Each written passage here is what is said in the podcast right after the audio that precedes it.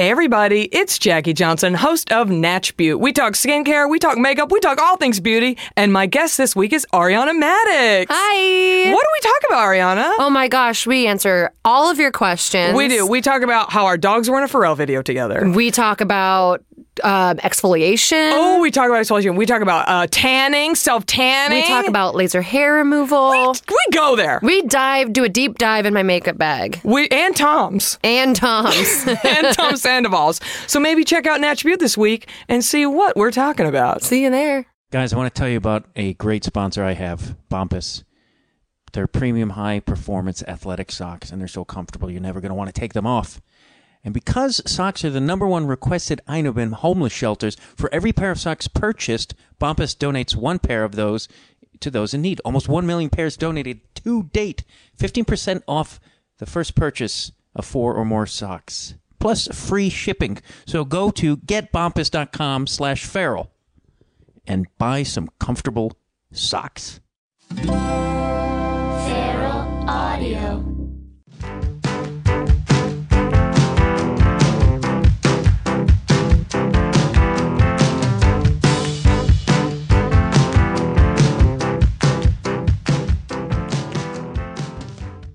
And welcome to Conversations with Matt Dwyer. I'm Matt Dwyer. Hi everybody. I'm talking in a hushed tone because my daughter is sleeping in the next room.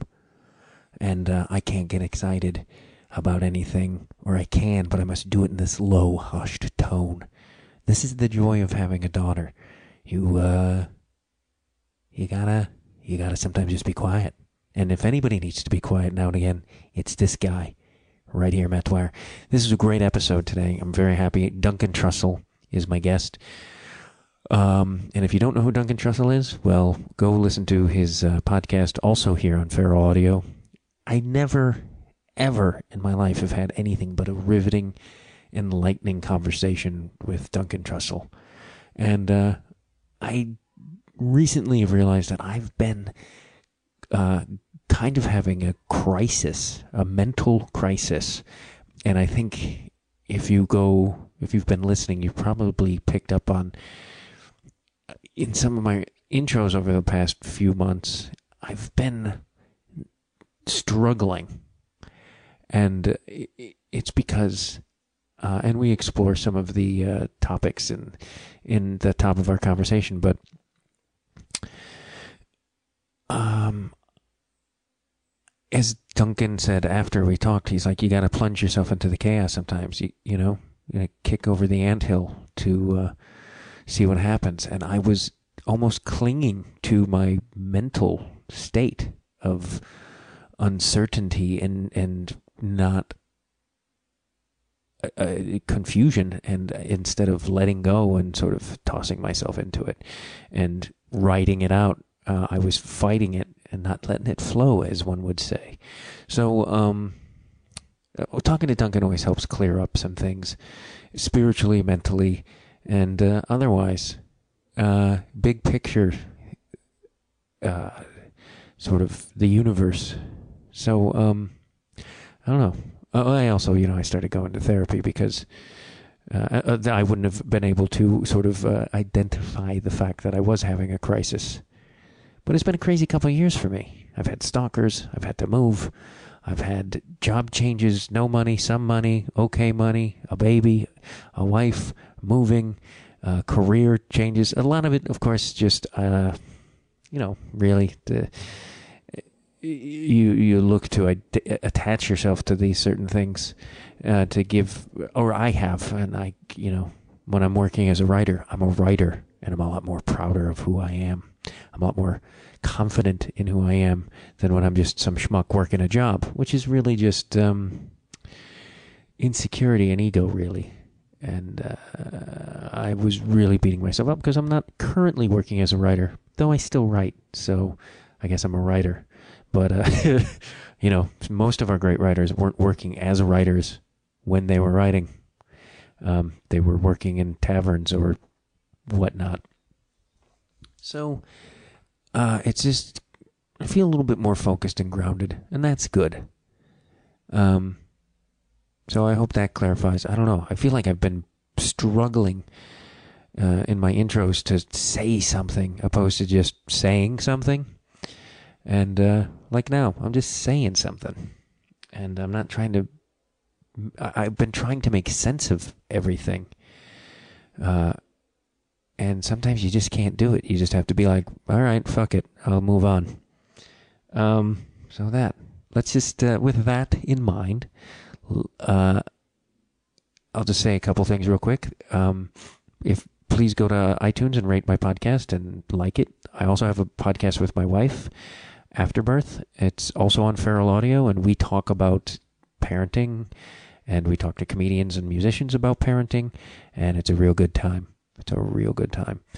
And um, follow me on Twitter, Matt underscore Dwyer at twitter.com. I have a website, but it's kind of down right now. It's some weird fucked up thing, the themattdwyer.com. But anyway, uh, it might be you might listen to this two years from now. Anyway, let's talk with Duncan Trussell.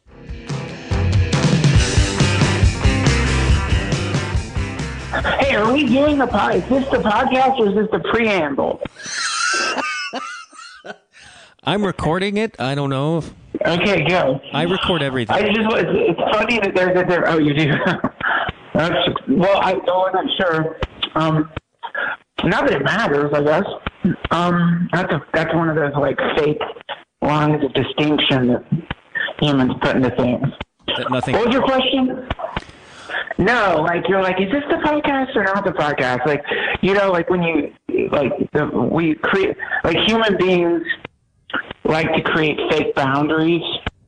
That's one of the things we do pretty great, pretty well. Is like you, you imagine that this is like a boundary here. You know what I mean? Like it gives you something because like it breaks it up infinity. So you sort of like create these boundaries, like days or whatever. You know what I'm saying? I know what you're saying. Weeks, months, years, birthdays, podcast beginnings, podcast endings. Uh, the, when you get it, when you become a dad, you become really aware of time, which is a real head fuck because I went from being a guy who would like his his digital alarm clock would be blinking on and off because it hadn't been set for months. and just waking up not knowing what if it was like morning or night and uh, and then all of a sudden it's like you are exactly aware of time at all moments and it it Yeah. it fucks with your head.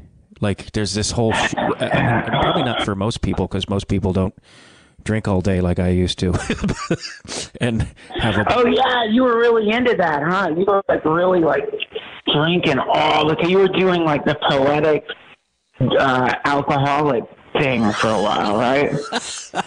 I'm not making fun of it. I think it is poetic and romantic. It's like a, it's a legitimate spiritual path. It's just really brutal on you. You know, it's so brutal on your body physically. Yeah, I had uh, I had an okay income and lots of free time, and I was writing and drinking and uh, uh, attempting to sleep around, and I got a little enamored with the the lifestyle.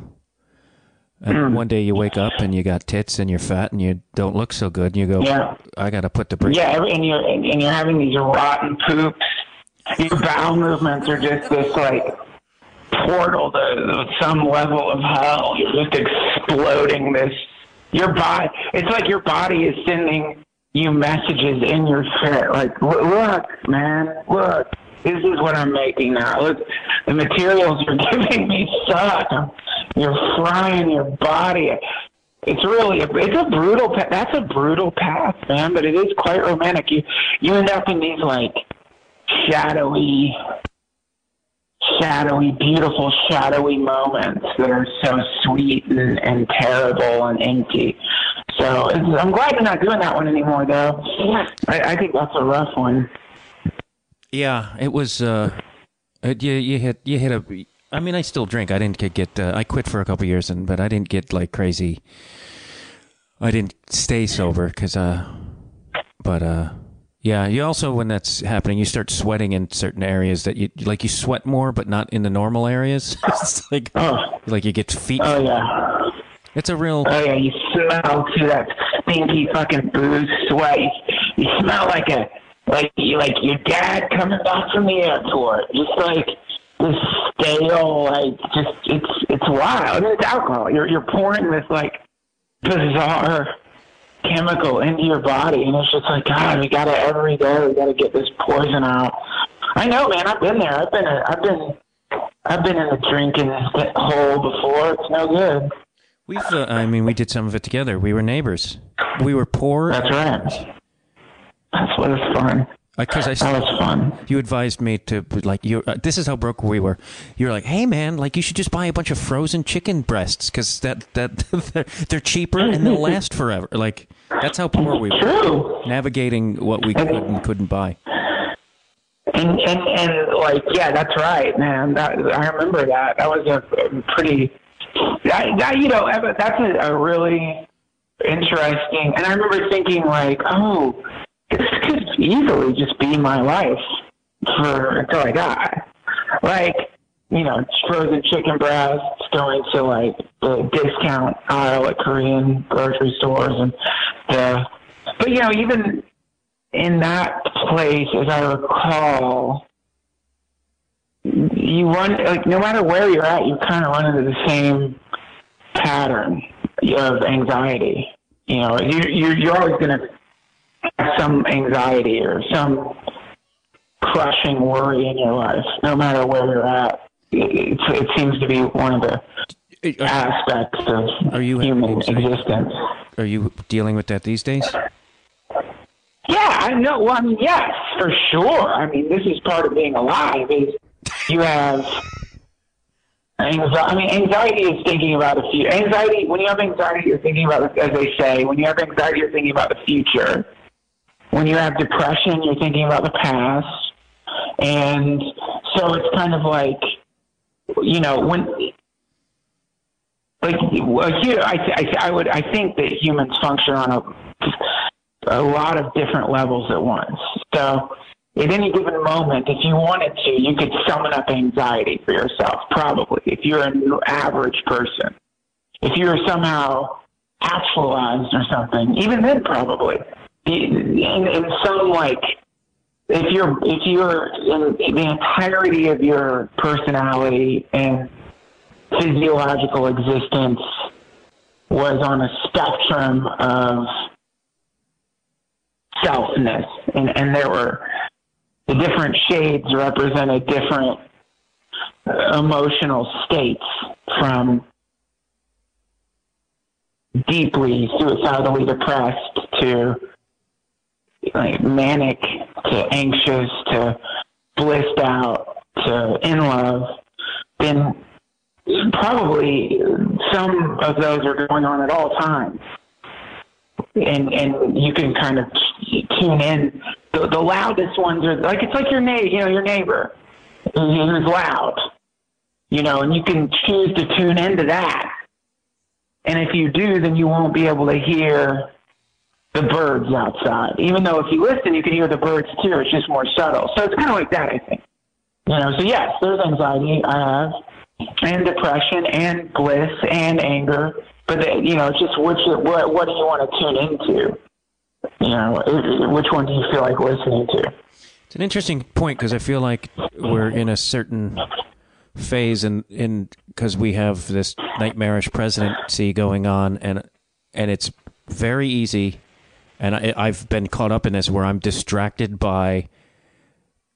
every- Like I'm focusing on that, and I'm focusing on what could be, and it's it was causing great and like I was just like not sleeping, anxious, ignoring my family. it was just, and it's like Yeah. it's a great point. I was not being present, and that's like I don't know. I'm I question if that outside just out take out the presidency too. If we live in a time where it's not easy to be present because everything is all about there's more self than ever with like social media and all this like it's it's re- helping us remove ourselves almost from ourselves and the moment if that makes sense Yeah, I know what you mean. I mean, I you know every day I wake up terrified that the liberals are that the liberals are going to manage to illegally get the president out of office, and it freaks me out to think that the machinations of the deep state are going to politically assassinate the greatest president of our lifetime. wow you've changed in new york Well, you just uh, No, man, I, I know what you mean. That's just one of the things you can. It's like, okay, so you take that, whatever the particular flavor of fear that you are deciding to eat from the buffet of life, and then you analyze the fear. Like you look into the fear or the anxiety, the Trump fear, Trump anxiety. And then you, you sort of start breaking that apart and real you'll like that you realize that that one thing you can ask yourself is like what does this feel like when you're feeling whatever like Trump fear as many people have or whatever it is? Jeff Sessions anger whatever. And then you kind of look at it like what does this remind me of? I, is this the first time I felt this? When have I felt this before and then you realize oh shit this oh shit I, there's a river of this that's constantly inside of me only because but I've chosen to like attach it to this circumstance. Right? So it's like I'm pretending that the thing which is deriving this feeling is the state because it is that makes it somehow controllable. Because you know what I mean? Like you're like, oh, is this is this feeling of of suffering, which is anything that is fear, anxiety, anger, suffering, if this feeling of suffering is related to something that is temporary, then that means that when the thing is gone, this feeling must go away too. But if you look back at your life, you realize, no, doesn't really matter. There's always a new thing that pops up that I connect the suffering to. You know, so it's like that's the game of life. Is that it's more bearable to connect the suffering to situation than to begin to recognize that you have always felt some version of the dissatisfaction that you're currently connecting to Trump. You know? Yeah, that's. Yeah. I feel like people are getting addicted to it as well. I feel like I feel like people what they post on like people. It seems like to, they're looking to be upset and that they en- are enjoying being upset about something. Like maybe that gives their life some sort of elevated meaning. I don't know, but I see what people post on social media.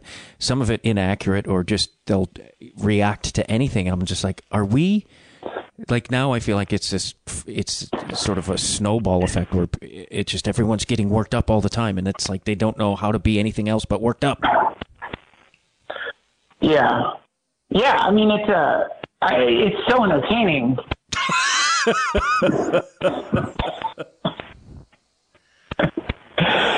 it's like it's just it's, it's like the most blissfully wonderful show to watch.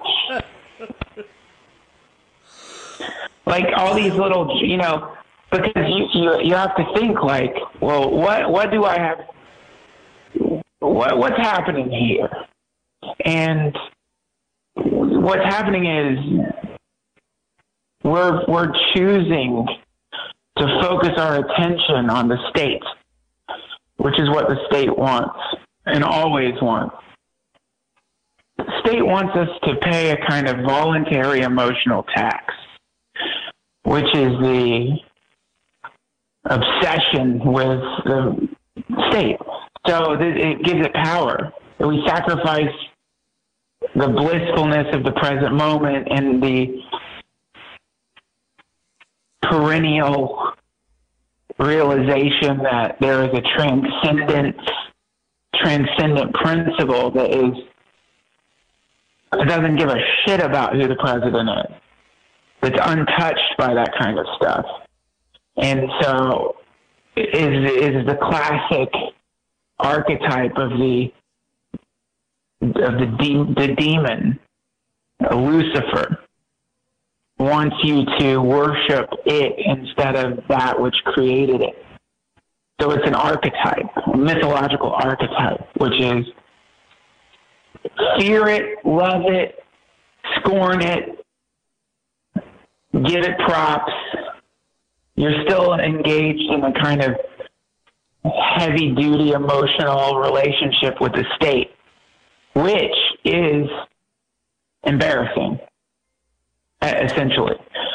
Which is why, like, when you see the far left having this like never-ending conniption fit, or you see the far right doing this kind of like nerdy, ridiculous, like pseudo-intellectual worship of the state.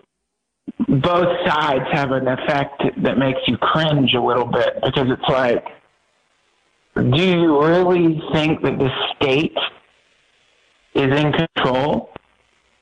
Do you really think that this cobble of gray old men has any kind of real power? Or if I might sing from Jesus Christ Superstar, any power you have comes to you from far below. Everything is fixed, and you can't change it.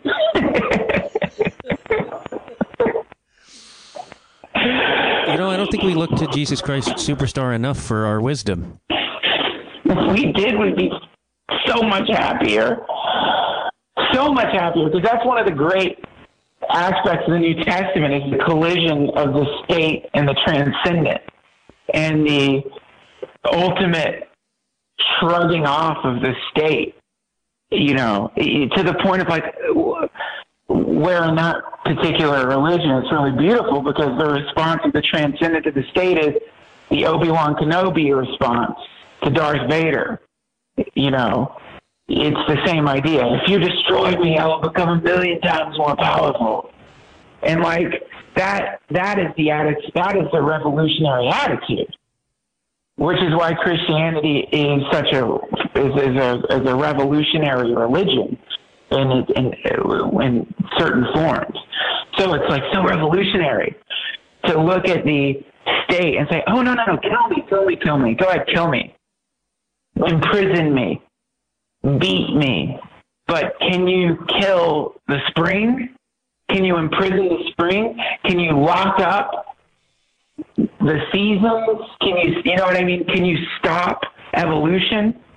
Can you stop that force that caused single cell organisms to become multicellular organisms? No. But you can try. In every example of the tyrant and dictator throughout history, you see what happens. You see what happens. It doesn't end well for them. Google search Benito Mussolini death pictures. look at Gaddafi getting. Do it. Like, look what happens I when you fuck with that. You stand in the way of the great river of evolution. It's like you will, you will be. It doesn't work. They've tried. Doesn't work. You can. I mean, look at fucking Stalin or Hitler or any any of these people who tried to put the I over the us. And some people put the I over the us. Stalin, for example, saying, "No, no, I'm an us," but clearly it was an I. People were building statues for him. Doesn't work.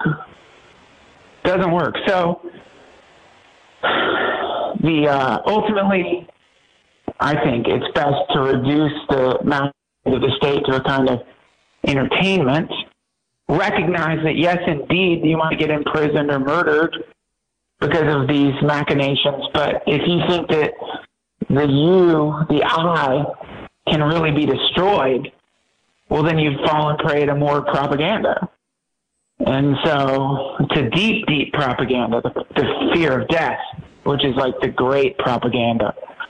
So anyway, that's the problem. It just you know, it's, if you can get a, even an attempt at grounding yourself in a something that isn't based on time and space, then you can begin to enjoy a little bit more what's happening.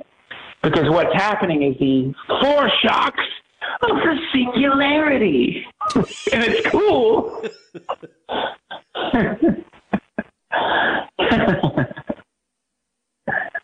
so we get to enjoy it. It's fucking cool. We incarnated at just the right time.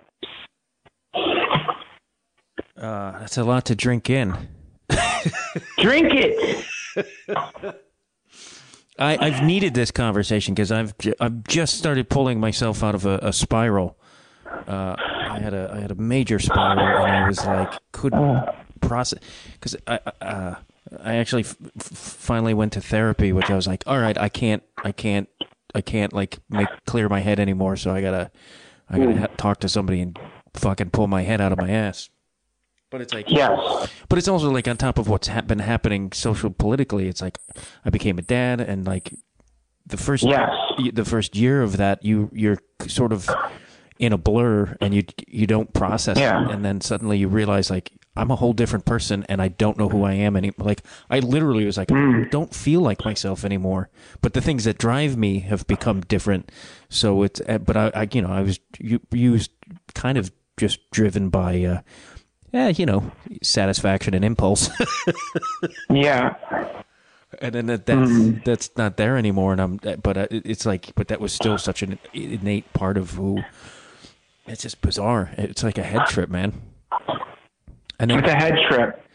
yeah and it's like but then the- you're struggling to re sort of establish who you are but then you have this uh, beautiful little happy joyous creature and it's just like so you you feel guilty for um, being like, "What? Who am I?" And it's like it's like it's just layers of of of uh, change that, and no one tells you these things in those those books, the the dad baby books. What that your identity will begin to dissolve in love.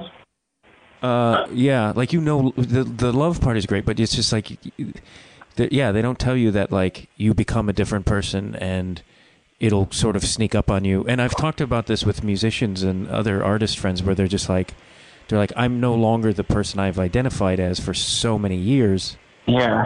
and it's that, and then suddenly you're like, am I still? I like the way you said that. I'm no longer the person who I identify with. That's cool. That's like a great way to say it, right? Because it's like, well, I like that a lot because, because it, it implies a choice. You know, because it's like, okay, right, you know, when I'm doing my thing that I say is me, I'm actually just choosing to identify with a kind of a, a box of habits and I say, "Oh, this." That's very well put as as well, identifying as a box of habit. yeah, and then you you you you you in, so many different things can sort of like indicate show you because what happens is most people they don't say I identify with this; they say I am this. You know, so it's a big difference to say I identify with it or than to say I am it. Like, for example, like if you run into a person at a bar and they say, you know, man, I really identify with Harry Potter. You can kind of like, yeah, I get it, man. He's like, you know, kind of a normal dude who ends up like in a kind of incredible life, and it's like, man, he's got to make hard choices. He's a hero. I get it. I, that's cool right there. But if you meet someone at a bar, it's like, I'm Harry Potter you're like, you're out of your fucking mind. You ain't a Harry Potter, I don't think. You know, that, that, that, so, so in the same way, it's like when, when a person says, I am this, then it's, it's innately insane. And, but when you say, I identify with something, then there's fruit, there's, there's space there. So that's a really, whoever your friend was that said that, that's really intelligent because it, that's exactly right.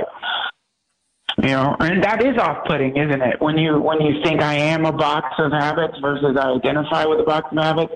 Because then the next question is, wait, then what the fuck am I? I am the identifier. Well, what is that? What is that which identifies?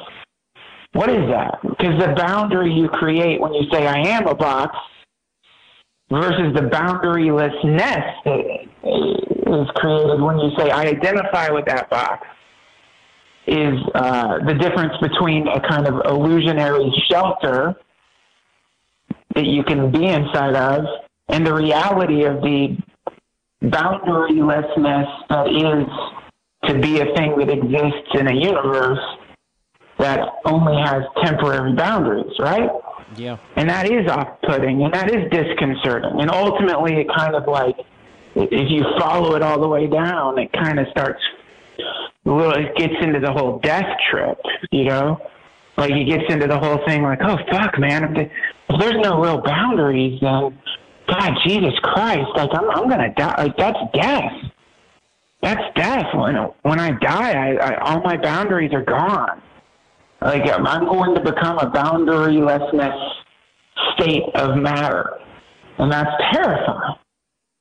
Terrifying, especially when you've got a beautiful baby and something to live for, for real. Ooh, that's scary, man. It's uh, it's it's weird because you do you lose. I kept calling it like being becoming a dad was like instant zen because you instantly you just you don't give a fuck as much as how you look. You know that the being cool or or you know you're gonna inevitably you're gonna have banana or spit on your shirt, and you Yes. and you can't you just it's not about you anymore and, it, and it's it, it's kind of it's uh, freeing though because you're just like oh well okay like i can i can just dress this way and it doesn't matter because i it's practical and you know Yeah. and it's and there's that thing of like when you go out you're not you, uh, of of course, I would hope most people are. You know, you're not worried about like, oh, I got to meet somebody, and like all these weird things that drove me for a while. Like, oh, maybe this is the night. it's like you're just sort of allowed to just sort of be like, eh, whatever. Yeah, I'm out. Yeah. Yeah. The mating ritual. You don't have to spend all that cognitive energy during the mating ritual. You've made it. Now you've, you've produced life, so you don't have to do the mating ritual anymore, which is exhausting. Do you think about having kids at all? Yeah. I sure as hell do. Yeah, I think it, it seems like a real beautiful thing. Um, absolutely. And ev- everyone I know who has is inevitably says the same thing. It's a clearly some kind of psychedelic experience, top tier psychedelic experience. Dissolved I've never heard it explained that way.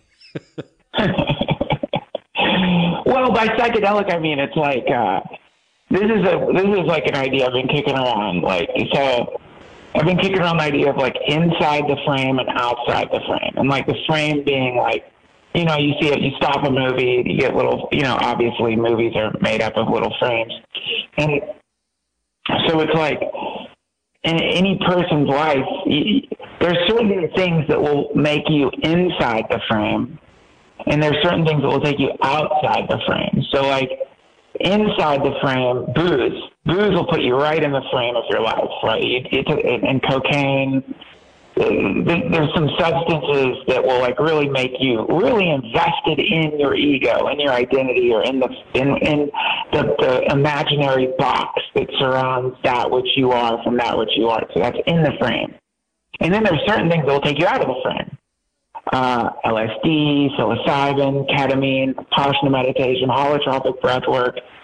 And apparently having a child pulls you so far out of this little sandbox that you were playing in with your fucking clothes and your writings and your thing that you do and the, the tail feathers you pop up and the, it pulls you so far out of that that you're you're no longer like trapped in that thing anymore, and that's it, that's psychedelic. You know, psychedelic does not have to be a thing related to a substance. And in fact, I think weirdly, the things related to a substance are lower level psychedelics because when you start experiencing non substance related psychedelic states of consciousness, it's really crazy because it's like I didn't take anything. What the fuck? I haven't ingested anything, so I don't have a clock telling me when I'm going to go back into my frame, and that's scary because because some things maybe can permanently take you out of the frame, and for a lot of people, that's that's synonymous with insanity. You know, like you've lost your fucking mind, Harold. You don't care anymore. You know, like whatever it is, you're out of your gourd money is the most important thing, whatever it is, you know. And, and so, yeah, psychedelic, top tier psychedelic state, a dissolution into some kind of transcendent, selfless love for a brand new soul that just popped into this existence. And, and you no longer are fixated on the ultimately boring task of satiating your own needs and desires. And that, by the way, more than likely wasn't even working anymore. Uh, What was that last part? I missed that last part you said. It wasn't working. It stops working. Like, you know, like you can only jerk, you can only, it's like jerking off or whatever. You know, you can only jerk off so many times. And then you're just like, what am I doing? This isn't even making me feel anything. It's like farting out of my cock at this point. It's like, there's not, you know what I mean? It's just like this tremor, this kind of like, uh, like if you really get caught up in that, you know, you- you'll you'll feel like a kind of like empty quiver that runs through your your loins, you know, and a kind of like fleeting, like ah, like the orgasm becomes like a nothing, you know, and that's true for any other thing that you have overused. You know, it goes from being like, oh my god, to like, ugh, ugh, why am I doing? Uh, you don't know what you're doing. So when so you get freed, you know, this like beautiful soul. What happens is you're in the presence of a saint, essentially, and the radiance that glows out of a child is the radiance of uh, the soul unobstructed by ego. So when you get around that, uh, an egoless thing, you are around an enlightened being, essentially. I mean, with a baby, obviously, it's like uh, it's an enlightened being that can't do anything but shit and, and can't sit up or whatever. But you're, you know what I mean? But you're still like the radiance that comes out. Someone's just explaining this to me that the reason like pregnant women have that glow they have like a halo, and like when there's a pregnant woman around, you like look at her in the same way, like you might look at like uh, something in nature or in the same. They have a glow, and the reason they have that glow is because within them is this like soul that's unobstructed by ego and conditioning and habituation and all the shit that we have, and so it glow. It literally glows out of the mother into the world, and. um and it's so amazingly beautiful. And then when you're around the baby, it's the same thing. It's like, my God, this reminds me of something. This is making me remember something. Because we're all that thing underneath the gump, the gut, underneath the Forrest Gump. There's a beautiful soul in every being.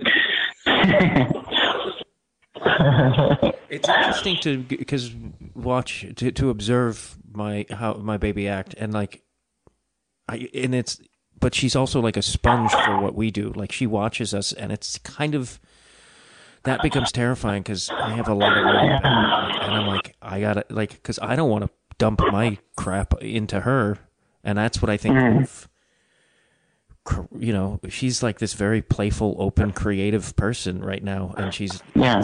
it's like really in bizarre to be around because it's like it's almost like it influences me but i still have all my bad habits and i'm like i it's like i see her do things that i do like I'll, she'll be watching me and then she'll do it and it's like it's uh, a heavy responsibility sometimes but you don't think of it that way Yeah. but if that makes sense you're just like all right i just got to correct myself and be a better person so this person could be Yeah. far better than me which isn't that Yeah, because look, look at that right there. Because it's like if you get around a bunch of calloused adults and you do some shitty thing around them, because they're calloused and they've been hurt so many times and traumatized, they're not gonna like. Uh, you're not gonna see the effect. They've learned how to not cry. They've learned how to not how to not express heartbreak right? So so you don't, you don't realize the impact you have on every single person that you cross paths with based on what energy is radiating out of you right? So go- you see a baby and it gives you a first-hand glimpse of exactly what kind of waves you're kicking up by the way you're sailing your ship through time. And that is a real real real wake up call was just like, check it out, dumbass. You do affect people. You do. Guess what? You do impact the people around you. You are worth something. You're not some worthless piece of shit that everyone's been ignoring. It's just that all of us develop these very thick calluses because we got our hearts traumatized and heartbroken when we were much younger but we still feel it. I, you know, we still feel the impact of your decisions and everyone's decision. so yeah, I think that is the incredible thing. The baby becomes the guru, and now you see, look, look at what you do to the world.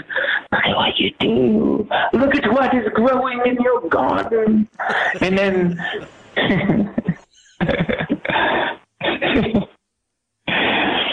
yeah, I get it, man. That's what I hear. I keep hearing that same thing, man. It's beautiful. When we get done with this, you should just go make one, man. Just go make one. You know, I, there are serious talks about that very thing. I, you know, I, I, I, um, uh, serious talks. You've been with the same person for a few years now, right?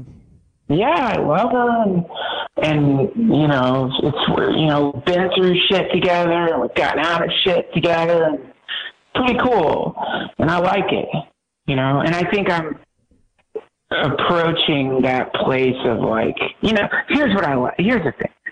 We just let go, right? And then it happens. What is going to happen? It's intention. That's the most important thing. That's what I'm realizing. Like, I, I do these little experiments. Like, I have these synthesizers that I play around with because I like to make little sound beds for my podcast, and just as a form of just like video game or meditation or just it's fun to play music. I'm not, you know, I just like the way it sounds. It's fun. What noises can I make?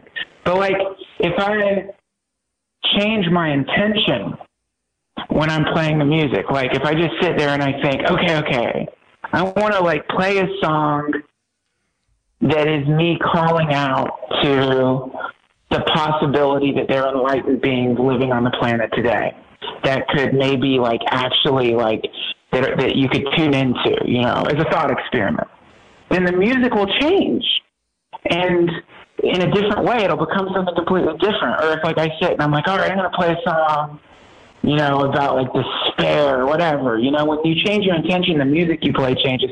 So that's the essence of it. It's like the in- shift the intention. It's all you could do. Shift the intent. Why am I doing? What am I? What is my intention here? Okay, well, there's some obvious intentions, right? To, to do, especially now, right?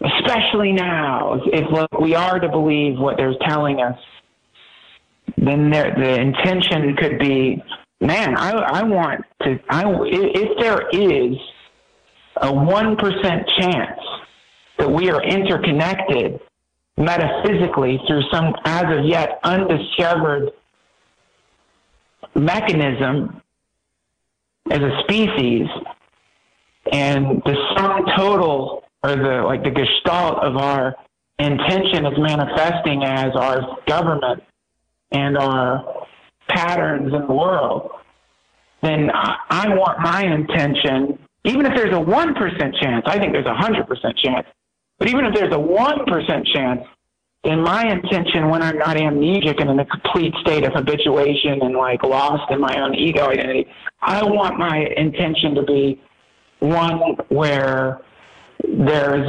I'm more compassionate or I'm more I'm more open or I'm more um you know, I'm more loving for lack of a better word. I want to try to be that every every every moment. Or, or, or i want my intention to be like if there is a 1% chance that within every human being is a kind of uncorruptible light for lack of a better word then i want my intention to be to connect with that that's in me and other people more than connecting to their callous that surrounds that right and so that changes the way I act in the world. If I just, even if I know oh, I'm not going to pull this one off, but I'm going to try. Why is it so difficult to get off path? Like I feel like a couple years ago I was like meditating all the time and I was like felt a little and then like hmm. I just got jolted off and it's like why do like why does it so easy to slip and not get back?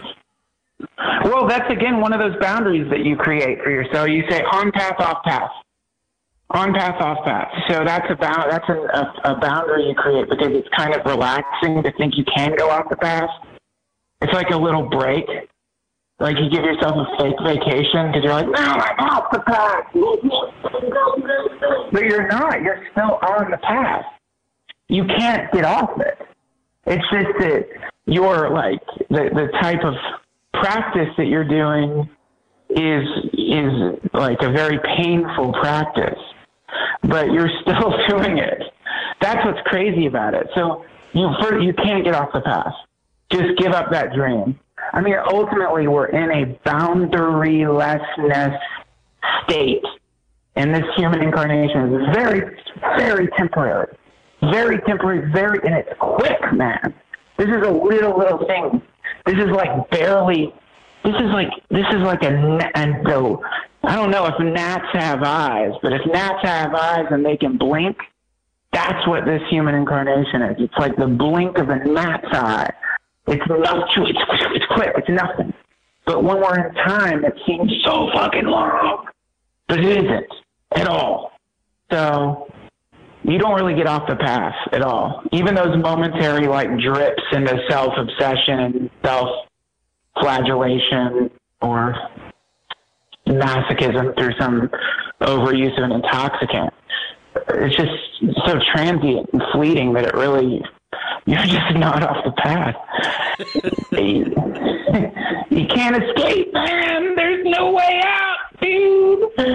You can't escape. But you can pretend to escape. I mean, you know, you can like let yourself really get in a good one and, and imagine that you're lost but you're not because you, you, it always comes down to I identify with this box of patterns versus I am. Once you realize I identify and now I am, once that clicks into your brain, you, there's just good luck. Good luck going back from that one. Guys, finding quality denim jeans is tough. And to find a good pair without breaking the bank is just uh, almost impossible. But at Distilled, spelled D S T L D, you get like brand top quality jeans at a price that won't break your bank. And I know I said break the bank, but I like saying break the bank. And I'll say it again break the bank. But just go to distilled.com, D S T L D.com right now and use the promo code Farrell and check out and get a 20% discount on your first pair. And these are great jeans. I love them. I wear them all the time. Heck, I sleep in them. Distilled jeans. They're the best jean you're ever going to wear. In fact, I shower in them. Distilled jeans. D-S-T-L-D. They're good quality, super duper denim.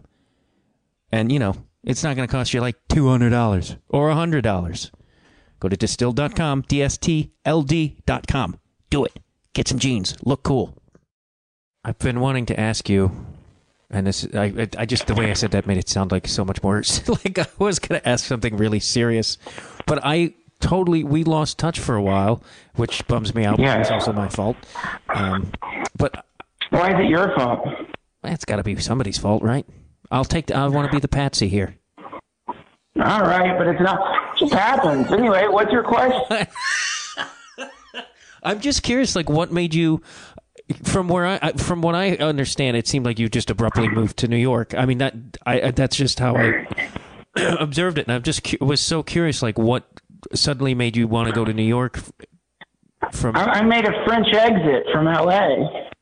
Um, I was uh, I was becoming too comfortable, and I was becoming dissatisfied with um, LA.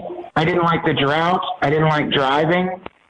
You know, I, I, I just don't like driving, man. I'm not. I like. I'm I'm doing. Uh, you know, I do comedy. I don't want to drive to to do shows anymore. I didn't want to drive anyway. I didn't want to drive. I hate driving. And like the traffic in Los Angeles is so fucking dreadful that I I I couldn't you know, that's part of it. So there's like the condition which I didn't like anymore. And then there was a sense of like, man, what am I doing? Like, it's like you will do. People, I was. You will do things for your whole life, and you won't even think like, what? What? Why am I doing this? Like, what am I doing here? And you know what I mean? Like, and then you start thinking like, what am I doing here? Like, what is this pattern in LA? Like, what is this? And then I just thought, oh man, what? Why do I need to stay here? Why I move to New York? Go to New York. See, what- see what happens. did you think of anything? And then from there, go. Well, I wanted to jump into comedy and like I wanted to like see what would happen if I was going on stage more than a couple times a week because like here you go so many times and um, see where that would get me if there would be some evolution. Uh, so no, I didn't. I didn't think of any other cities. Like I, I just wanted to come here, talk to like Ari. He like he's like, yeah, come. It's like come, just come, come here. You'll love it. And he was right. It's great.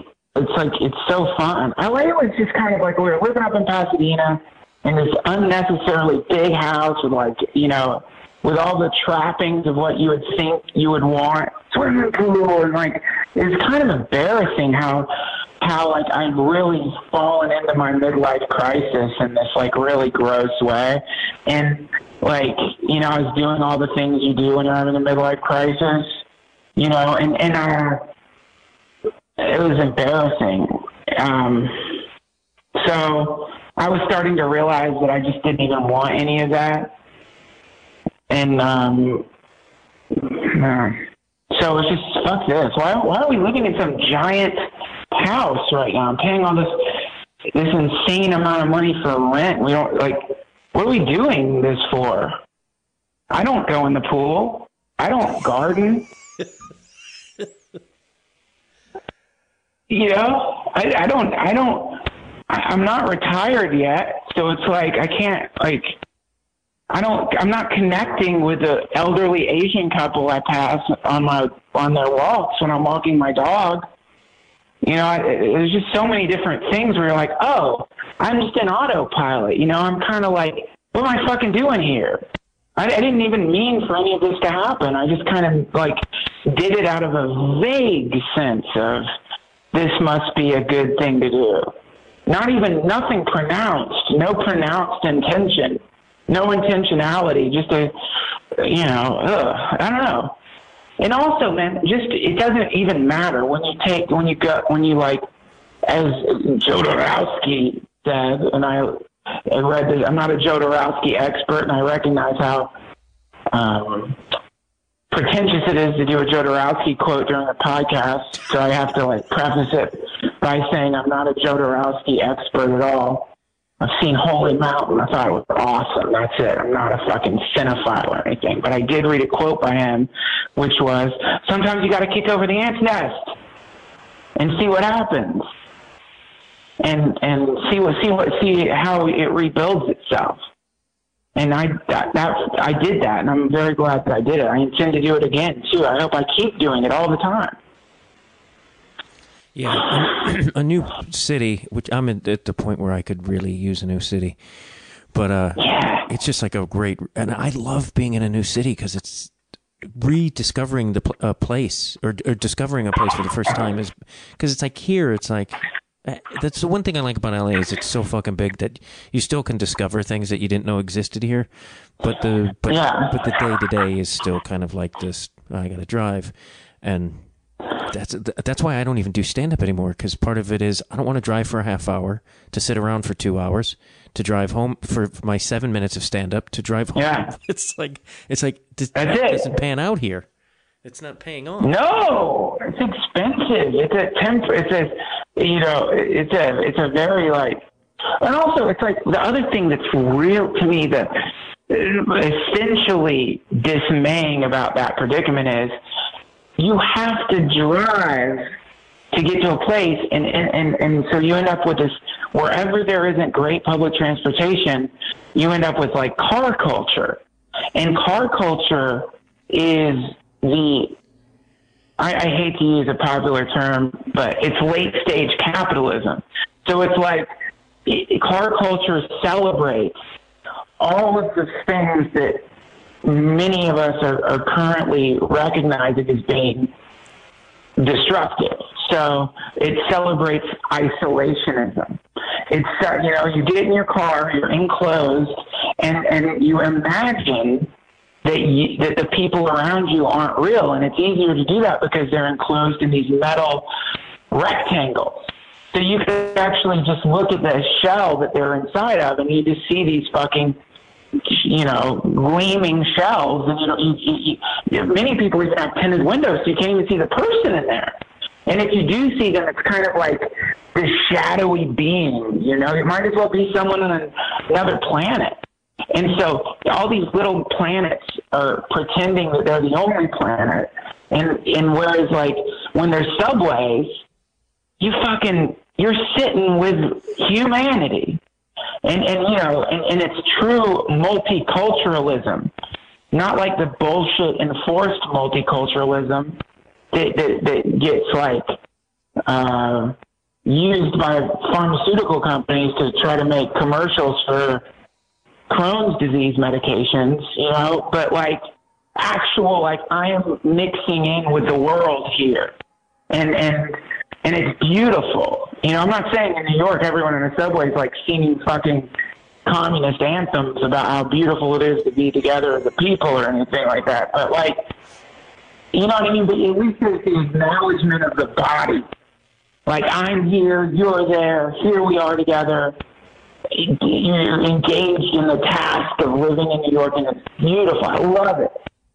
And so that so you can sit on the subway, going to your show, just listening to music or writing or contemplating how amazing it is to be in an underground tunnel, being shot underneath the you know bodies of water and over bodies of water. It's beautiful, man. I love that people are missing out. You know, car culture is it's so wild how all these various ecosystems are getting decimated by car culture. All these extinctions are happening because of car culture, because of our weird need to separate ourselves from each other out of this incredible fear of of the stranger. And it's sad. Yeah, it's. uh I fucking hate it, and I miss it. It's the great thing about New York is like everybody or Chicago. It's like you just. It does bring a connection to the city and the people, which I don't think you get in places like Los Angeles. People aren't connected to this city because they don't walk, and it's and that's why they when they do walk and they see another person on the street, there's a suspicion opposed to a "Hey, how you doing?" Yeah, that's right, man. And yeah, that's it. You don't.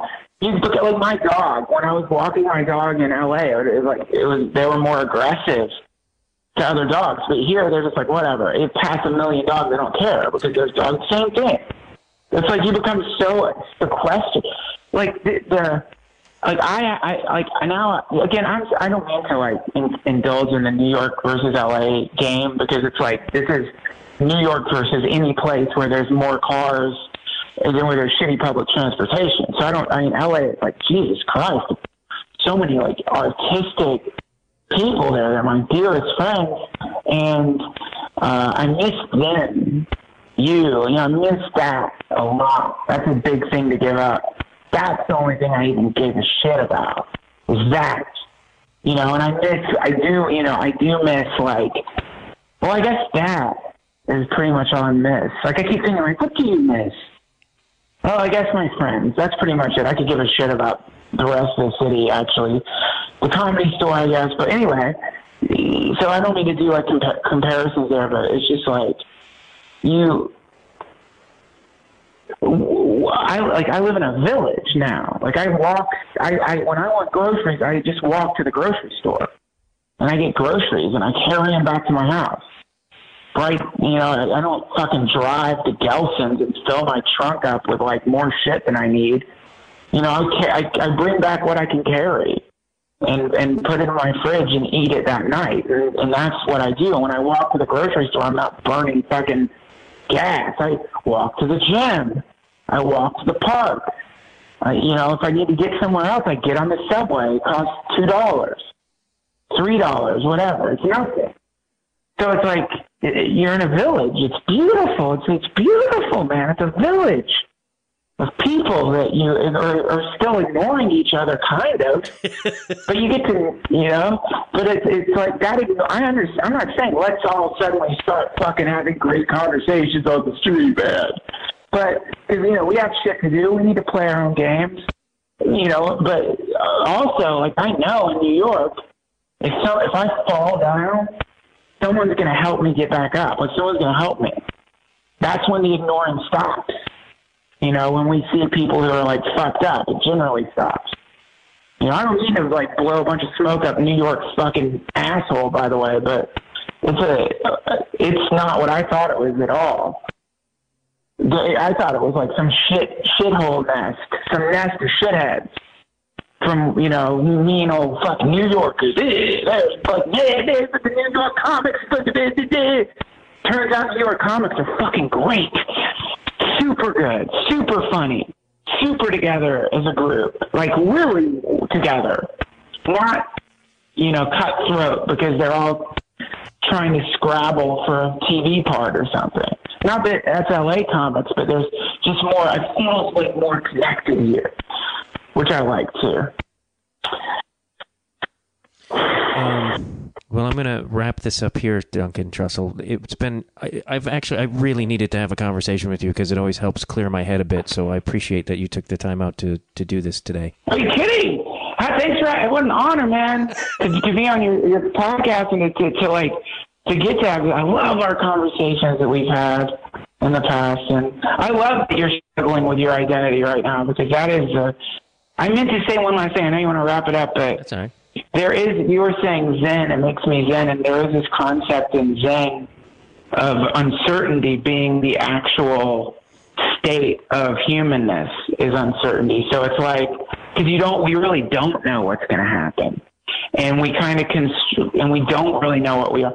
And we construct this like illusion of like oh i got it all figured out. I know what's coming right? Because it like it's comforting to think that because if you because then you, you you feel in control. So this uncertainty, the, the feeling of uncertainty, or or what there's a, a teacher called Roshi Joan Halifax calls radical uncertainty, is actually like the state, and it's one of the states that everyone's trying to avoid by getting people to give them reassurance. Do you love me? Do you love me? I did a good job today, right, boss? Whatever it is that you're doing. I'm going to be okay, right, Doc? Like, all of these things are trying to get reassurance from people that gives us the impression that we know what's coming down the tubes. But the reality of life is we don't know what's coming down the tubes. We can't know what's coming. We can't know. And so just think of that, when- you know, and, and maybe when you're, when, not to tell you not to go to the psychologist, which is the best, brain massage, but like, um, maybe consider that like that state is the state. You know, that that's considered, that's the state. I don't know. And then surrender to that uncertainty, like just fall backwards into it and let yourself be an uncertain thing instead of resisting that. Ooh, it's fun. When you do that, it's like jumping into a hot tub.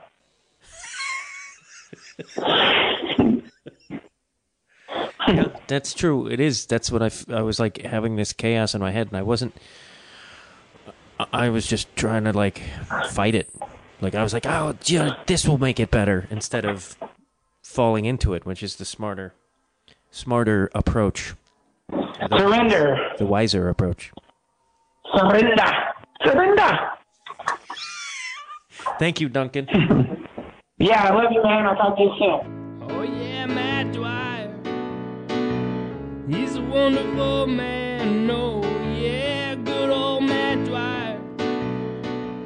Thank you for listening to Conversations with Matt Dwyer. Here's uh, a couple things I need to tell you before. So keep listening. Please review my show. Please listen to my other podcast, Afterbirth, that I do with my wife about parenting, and we talk to comedians about parenting. And please email me, Conversations with Dwyer, or go to my website, themattdwyer.com. Uh, I would like to hear from you people. I say this all the time. I don't get enough emails. I need more emails. Send them to me. And continue to support live podcasting. Power to the people. Funny jokes. Oh yeah, he tells his funny jokes to all him telling all his funny jokes. Good old Matt Dwyer. Having good conversations with all kinds of people. Lots of interesting people want to talk to Matt Dwyer. Yeah. Matt Dwyer. Yeah. Good old Matt Dwyer. He's a brilliant man. He's a dark, dark man. He's a writer man.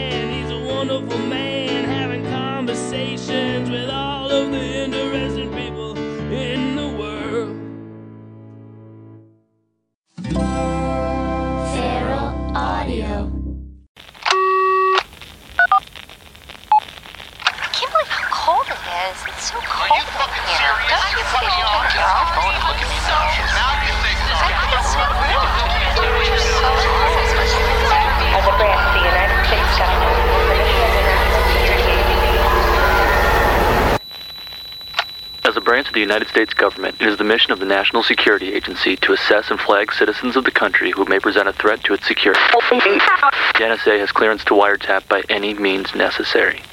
Tapped. Incidental recordings of private conversations from the files of the NSA. Now on feralaudio.com.